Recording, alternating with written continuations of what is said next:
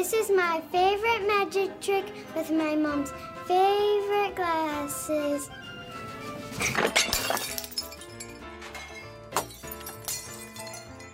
This is my favorite cake. These are my favorite tonsils. This is my favorite fish, Fluffy. This is my favorite spider, Tickles the tarantula. Wake up, Fluffy. Where's my spider? you can have some when I'm done. This is my grandpa's favorite keychain. Blink if you can hear me. Please wake up! Today I bought my favorite new corn. This is my favorite ant farm.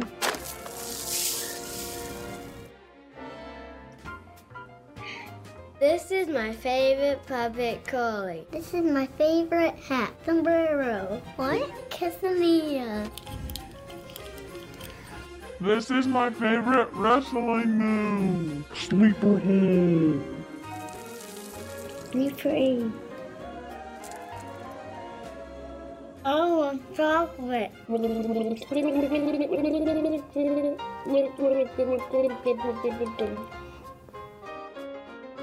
Body slam.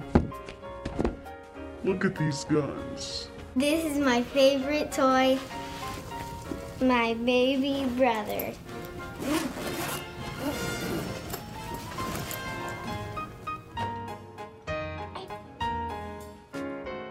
I ate it up.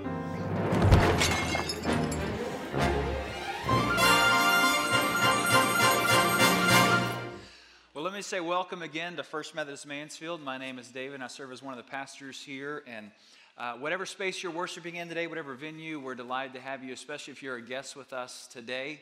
Uh, delighted to have you as a, as a first time guest. Hope you have felt a warm sense of welcome already. And if, if we can serve or bless you in any way, we'd love to, love to do that uh, following our service. We're in this series called Favorites. And as you can tell, we're talking about some of our favorite things, uh, something that we love to do from a very early age. In fact, last week, right after one of our services, uh, one of the, the young boys in our church gave me this piece of paper. Uh, he had been listening to the sermon and he wanted to share with me his favorites, and I want to share them with you. So, this is a list of his top 11 favorites. He, he had to have 11, they couldn't narrow it down to 10. Number one is Legos. Legos is the favorite thing. Number two is 3DS. Number three is Wii. If you're not like up on the lingo, those are two video game systems, just so you know. Number four is Philippians 4 6 through 7. Scripture was in the top five. Let's give him a hand. How about that? That's awesome. Yeah. Number five, there's some parents who are going to be jealous of this. You're going to wish that this was your kid, but it's not your kid. Number five is organizing things. Oh, wow. Wow. Number six is baseball stuff. Number seven is building stuff and fixing stuff. Potential future engineer on our hands. Number eight, writing notes for people. Number nine, making new friends. Number 10, I really like playing uh, with other people. Number 11, I like to learn about God at church. So that's a list of favorite things from one of our young people. You can clap for him. That's really good. So, again, from an early age, this is something that we love to do. We like to talk about our favorite things. And what we're talking about in this series, uh, what I'm sharing with you are some of my favorite scriptures. And, I, and I've shared in weeks leading up to this that when I talk about favorite scriptures, what I'm sharing with you are, are scriptures that for me have been the most meaningful and transformational in my own life, my own journey as a disciple of Jesus, uh, and in my work as a pastor in sharing the scriptures with people. And that's what we've been doing for three weeks. And we're going to do it in a little bit. Uh, I want to talk about a different category of scriptures today. I'm actually going to give you several scriptures uh, that I think really interact with our life in a, in a little bit different way. And to, to illustrate that, I want to talk about how we've been talking about the first three weeks and the first three series uh, that I've shared with you. So, again, favorite thing of my young friend was Legos. So, let's just talk about Legos for a moment. If you go to the store, to buy some Legos. Here's what you're going to find. If you haven't done this recently, you're going to, you're going to walk down an aisle that is going to have boxes on either side. And on the outside of each of those boxes that represent the Lego set inside, you're going to see a picture of what the pieces inside that box can potentially become. Okay, you're going to see this, this nice picture of what that looks like. But if you open up that box or if you shake that box, it's very clear that what's inside is not exactly what's on the outside of the box, at least not in its final form. It's only the pieces that can eventually become this nice picture that you find on the outside of the box. So you're going to find pieces, they're going to be in plastic bags, they're going to be numbered so you know which bag to open at which time so they're not just everywhere. But there's something else you're going to find inside that box that is critical. I mean, you have to have it. It's for most of us our only hope in taking the pieces that are inside the box and making them look like the picture on the outside of the box, and that's the instructions that walk you through how you take piece by piece and build and construct the thing that you see on the outside of the box. And that's one way of thinking about how Scripture works in our life.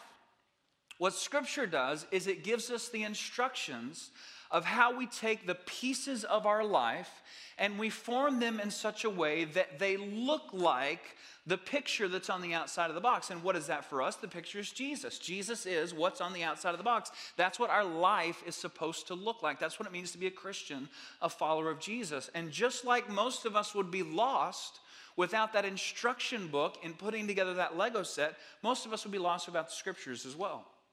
Because what the scriptures do is they form us and they shape us and they help us understand how do we take these various pieces of our life and construct them in such a way that it looks like the picture that God wants it to look like. So that's really what we have been looking at in the first three weeks. I've shared with you scriptures uh, that the expression of them in our life is really about forming us and shaping us. It does the work of formation for us. But we're going to talk about Scripture in a little bit different way today. We're going to talk about how the Scriptures serve as a foundation for us when we feel like all the pieces of our life are falling apart. We've done all the work of forming and shaping them in, in a particular way to look in, in, a, in a way that we think is appropriate. But there are moments in our life, there are seasons in our life where we feel like, we feel like the pieces are falling apart.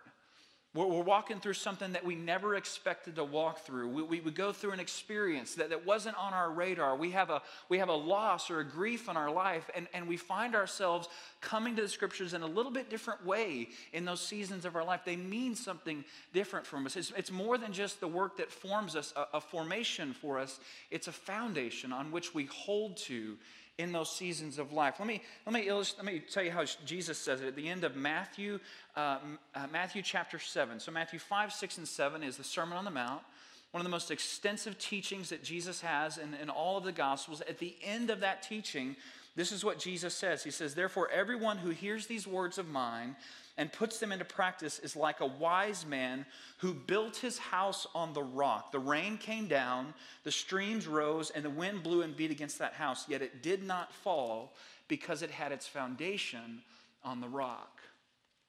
Now, I want you to think about this that there are very few things in life that we can count on. I mean, there are very few things in life that we can just say with absolute certainty, I can depend on that. I can expect that that's going to be a part of, of my life. One of the few things that we can count on, I don't want to depress you right off the top, but let's just be honest with ourselves. One of the few things that we can count on is that it's going to rain. It's going to rain. There's going to be things that happen in our life that are hard. All of us, all of us at some point in our life, many of us have already had this experience and will have it again. All of us will lose people that we love. We'll experience grief and heartache. We, we, we, may go through things that we never expected to have to face in our life a job loss, the end of a marriage, a, a, child that we're worried about, all sorts of things that we go through in life. We can expect that those things are going to happen. They are a part of, of, our human experience. And what I want to suggest to you is when you're in a season like that, and you may be there today, the scriptures mean something very different for us in that season. They're more, they're, they're more than just words that help us form a life that looks like the picture on the outside of the box, that looks like Jesus, they're, they're the things that we hold on to. In, in those moments when everything else feels like it's falling apart and we don't know where to turn. And let me just give you one example of that. Don't stop me if you've heard this before. The Lord is my shepherd, I lack nothing. He makes me lie down in green pastures. He leads me beside quiet waters. He refreshes my soul. He guides me along the right paths for his name's sake. And even though I walk through the darkest valley, I will fear no evil, For you are with me, your rod and your staff, they comfort me. You prepare a table before me in the presence of my enemies. You anoint my head with oil, my cup overflows. Surely your goodness and love will follow me all the days of my life, and I will dwell in the house of the Lord forever. Now, you hear in Psalm 23 some, some teachings that help form a proper understanding of who God is. The Lord is shepherd. He, he guides us. He leads us. He cares for us. That helps us understand who God is. But, but yet you know that these words are familiar to us, not because of their, the way that they form us, but because of the foundation they provide for us when everything else feels like it's falling apart. Every graveside I have stood by as a pastor, I've read these words because these are the words that we turn to when, when we need something to hold on to. We need a foundation for our life. And one of the things that we can say with absolute certainty is that all of us will walk through experiences in our life where we need that foundation. And when we allow the scriptures to form us and shape us, to do that work in us, what, what we're doing is we're allowing the scriptures to also, in those seasons when we need it, be a foundation for us. So, this is what I want to do today. I want to share with you some scriptures that are in that category uh, for me uh, of the scriptures and how they work in our life. And I'm doing it for a couple reasons. Number one, I expect that there are people who are going to be here this weekend who are in that season right now. You're at a place where you may feel like the pieces that you have put together are falling apart for all sorts of different reasons. And so, these words that I want to share with you, I hope will be words of hope words of grace, words that you can count on, that you can begin to hold on to, the foundation on which you can start the work of reconstructing your life wherever you are right now. For some, I hope that's what it is today. But for everyone who's here today, whether you're in that season or not, I hope that these words will be the words that you know you can count on when you find yourself in that place. So here's what I want everyone to do today I want everyone to write down some scriptures and if you didn't bring your Bible today and you have a Bible at home, I want you to go home and I want you to find these scriptures.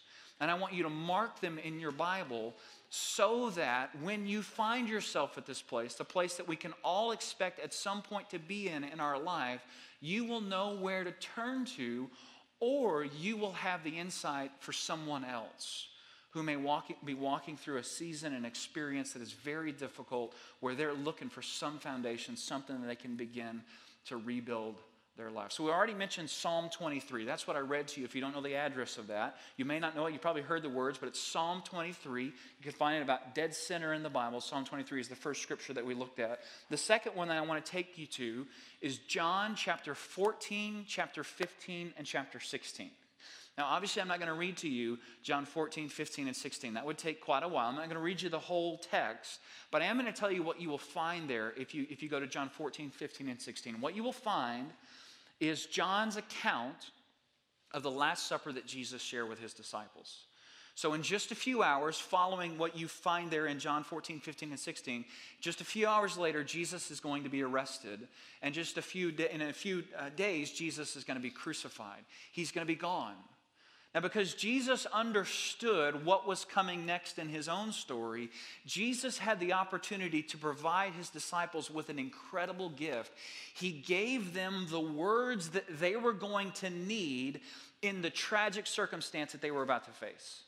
Jesus knew that they were about to walk through the most difficult thing they had ever experienced in their entire life. And because he knew that, it gave him the opportunity to share with them the words that they needed to hear.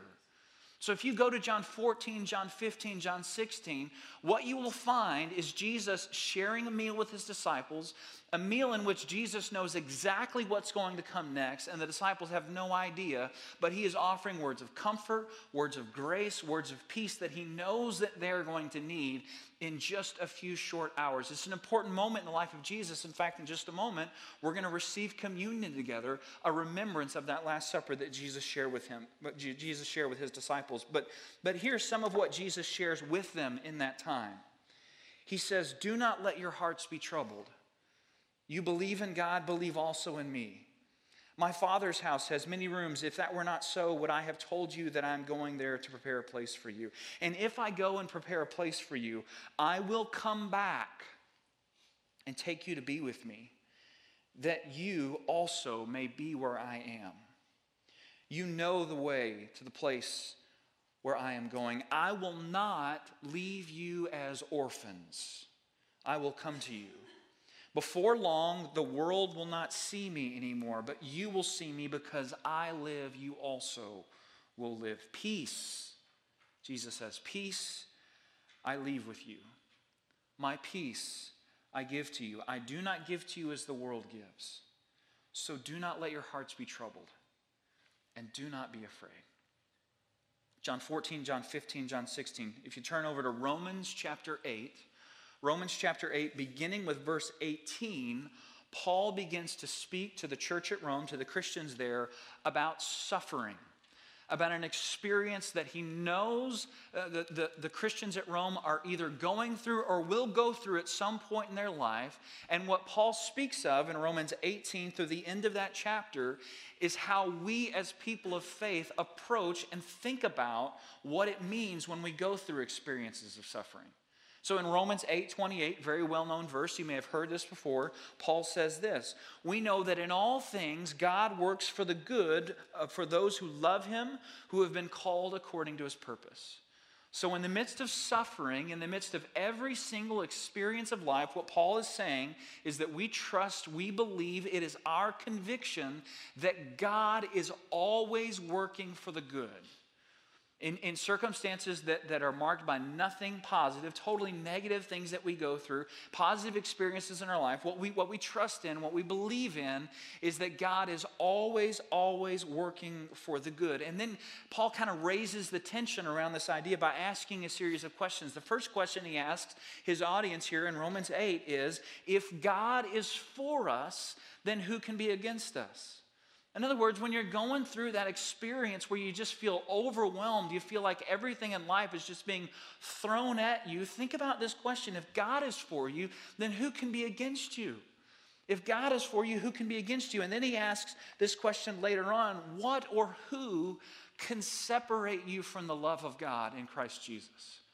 What is it in your life that is so big, so large, that you might be tempted to believe it would separate you from, from the love of God present in Christ Jesus. And before we can even think about some things, Paul shares a couple of examples, a couple of ideas that may lead us to think we've somehow been separated from God's love. He talks about trouble and hardship and persecution, famine, nakedness, danger, uh, violence, death. He talks about all of these things, things that in our life, don't miss this, things that are not only hard but things that we might go through that might lead us to believe that God has forgotten about us. That we somehow did something so wrong that God's abandoned us. Well, God just must be so disappointed in me that he doesn't care anymore, and that's why I'm walking through the thing that I'm walking through. Paul throws out all of these suggestions of things that we might experience in life that would lead us to doubt God's love for us. And he ends that section by saying this no. So, is there anything that can separate you from God's love? Paul says, no, nothing. No, in all these things, we are more than conquerors through him who loved us. For I am convinced, this is Paul's conviction that he's sharing with them. I'm convinced that neither death nor life, neither angels nor demons, neither the present nor the future, nor any powers, neither height nor depth, nor anything else in all creation will be able to separate us from the love of God that is in Christ Jesus our Lord. Nothing, nothing can separate you from God's love. And in all things, all seasons of life, when you're walking through the dark valley that it talks about in Psalm 23, God is still working for the good.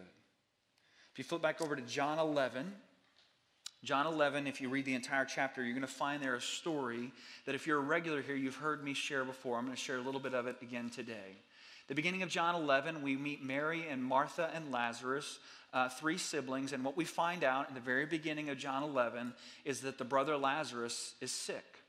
And Mary and Martha send word to Jesus to let him know that Lazarus is sick in hopes that Jesus will come and heal their brother.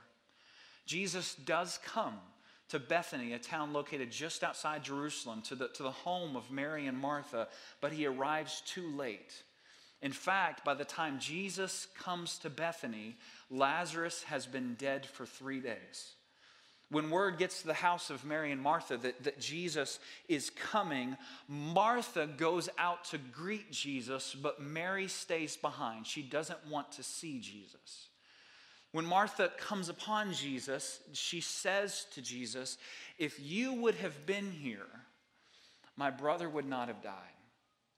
In other words, Martha says the thing that, that many of us think in seasons of loss and grief. If, if God would have just shown up, if God would have somehow fixed this problem, if God would have somehow healed this person, this would, this would never have, have happened. And this is, what, this is what Jesus says in response to Martha's words. He says, I am the resurrection and the life. The one who believes in me will live even though they die.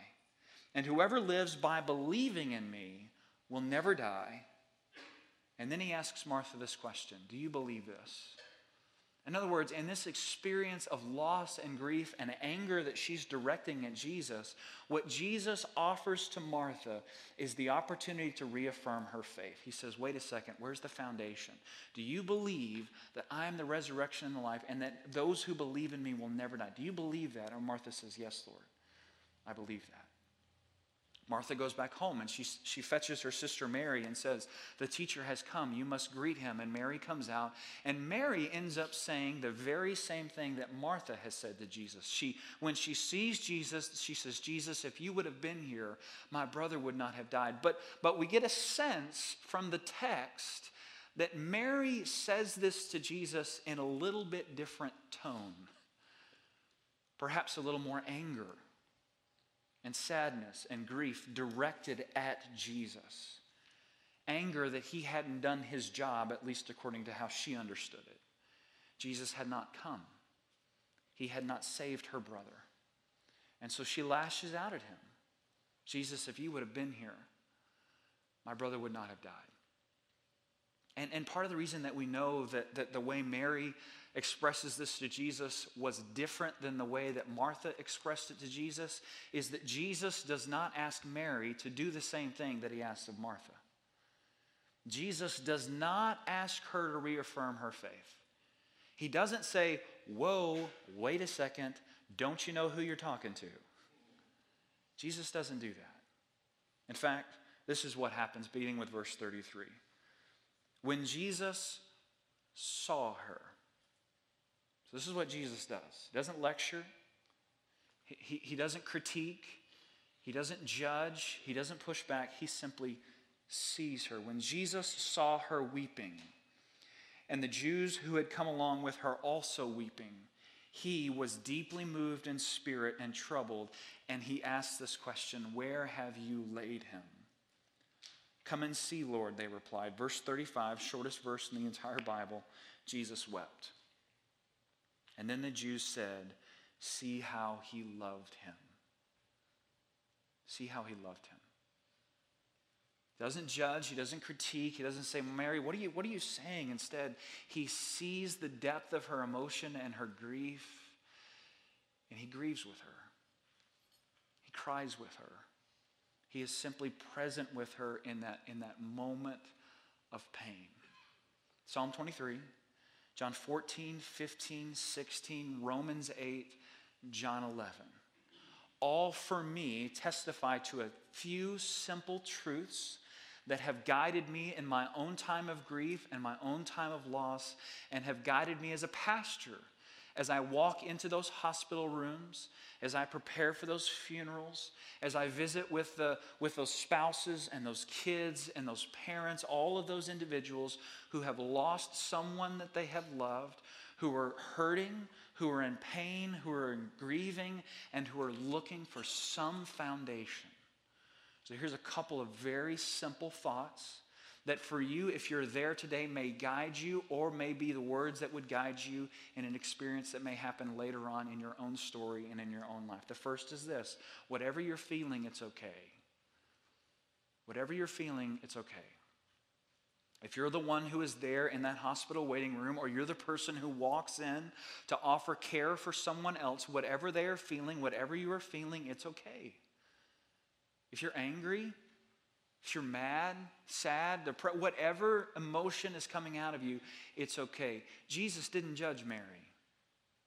He didn't stop and say, you know, Mary, you really should have more faith right now and just trust that God loves you. He doesn't do any of that. He, he simply is there with her in her pain. He recognizes her suffering and her grief, and He is present with her. Whatever you are feeling in that moment, it's okay even if what you want to do is the same thing that Mary and Martha did for Jesus, even if you feel this need to lash out at God and say, God, why have you allowed this thing to happen to me in my life? Why did the test results come back like this? Why is this marriage not where I thought it was going to be? Why can't I reach this child? Why didn't you save? Why didn't you? What, whatever those questions might be, and however you might express that to God, it's okay. God is big enough to hear those things, to be present with you in those things, and to grieve with you in those circumstances. And people of faith, brothers and sisters who walk through those experiences with people that we love, we have to be big enough and strong enough to simply be present in those places and say, It's okay. It's okay. It's going to be okay. It's going to be okay. I'm with you. It's going to be okay. What you're hearing from me right now is what I share with people when I'm there with them. It's going to be okay. It's going to be okay. We're going to get through this. We're here. We're here. Nobody's leaving. No one's abandoning you. We're going to be here. We're going to be here. We're going to walk with you. You're not going to be alone. You're, we're here. We're here. It's going to be okay. It's going to be okay. It's going to be okay. Whatever you're feeling, it's okay.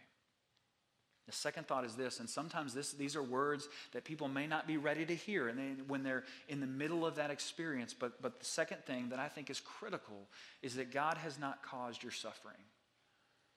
God has not caused your suffering. What Romans 8 says is that in all things, God works for the good. In, in, circumstances that are wonderful and great, God is, God is working for the good. And in circumstances that are not as we would want them to be, God still is working for the good. God is seeking to restore and heal and respond. God is always working for the good. What Romans 8 does not say, and it is so important that we don't miss this, Romans 8 does not say that God makes bad things happen so that then he can do good things in our life. It doesn't say that. And I don't believe that. I don't believe that. I don't believe that for the parents of that five year old little girl who died of cancer, I don't believe that God took their daughter away because he needed another angel in heaven. I don't believe that. I don't understand why one person gets cancer and the other person doesn't. But I refuse to believe that God causes that so that God can then work for the good. I think we live in a broken world where tragic things happen all the time. And sometimes the only reason that something happens is because somebody made a very bad decision. Sometimes it's our choice, it's our decision that we make, and we have to bear the consequences of that. But, but sometimes the decisions that, that, that the consequences that we have to bear are because the decisions of somewhere else. And because God loves us, God has given us the gift of choice. We get to choose every single day what our life is going to be about we're going to live our life for. We're going to pursue with our life. God has given us that gift. God is not some grand puppet master who is simply orchestrating things in such a way that he can do other things. But what Romans 8 says is that God is always, always working for the good. He's always responding with grace and works of healing and compassion and restoration. That's the foundation that we can trust in in those moments of suffering. Not that, well, I guess I just have to accept it because God made it happen. God has not caused your suffering. God did not end that marriage. God did not give that person cancer. God did not take that person away. We live in a broken and tragic world. All of us can expect to experience seasons of loss, but God hasn't caused those things. What God is doing is responding to them with grace and love and healing. And the third thought is this that God has not abandoned you in your pain. I will not leave you as orphans, Jesus said. In advance of the most tragic moment that the, the disciples had ever experienced in their life, Jesus says, I'm not going to forget you. I'm not going to leave you behind. I'm, you're not going to be alone. I will not leave you as orphans. There are some dark valleys dark valleys that we're all going to pass through. And there are going to be moments in our life where we look around and we, and we think to ourselves, no one understands this. No one gets this. No one else has been here before. No one else has felt this pain before. No one else knows what I'm, what I'm, what I'm going through. That, that's just that's something that we're all going to walk through. But the foundation, the conviction that we hold, that we find in the scriptures, John 14, John 15, John 16, Psalm 23, Romans 8, John 11, and so many more, the conviction that we come back to over and over and over again is that you are not alone. I am not alone. I am not alone. God is here. God is here. God is here. God is here in this person that is just sitting with me and sharing my tears. God is here in this community of faith that has gathered at this, at this funeral to, to remember the life of my loved one. God is here in the friends who show up when life just seems to crumble and fall apart. God is here when the church is the church and, and we seek to be present with, with one another in those, in those seasons of loss and, loss and grief and tragedy that are a part of all of our stories. Now, hear me here. What that means is that we all have a part to play in that and fulfilling God's promise that you are not alone. So I want you to remember these words, this, this collection of scriptures Psalm 23, John 14, John 15, John 16, Romans 8, John 11. I want you to remember them because there may be a day when you need them. And because there will be a day when someone else needs them. And one of the ways that they will know and experience the presence of God, the love of God, the grace that says, I will not let you go and you are not alone, is because you're going to show up. You're going to walk into that hospital room. You're going to sit at that kitchen table. You're going to be there with that person to simply say, You're not alone. God has not forgotten you. Scripture does incredible work when it comes to forming and shaping us. And when we allow Scripture to do that, it allows Scripture to also be for us a foundation in those seasons of life where we need something that we can build, rebuild our lives on. Let's pray together.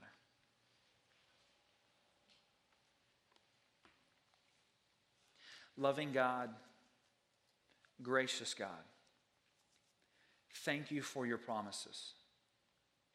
And thank you, Lord, for the care in which you have shared with us these special words, these stories, this picture of who you are and how you seek to be present with us in our life.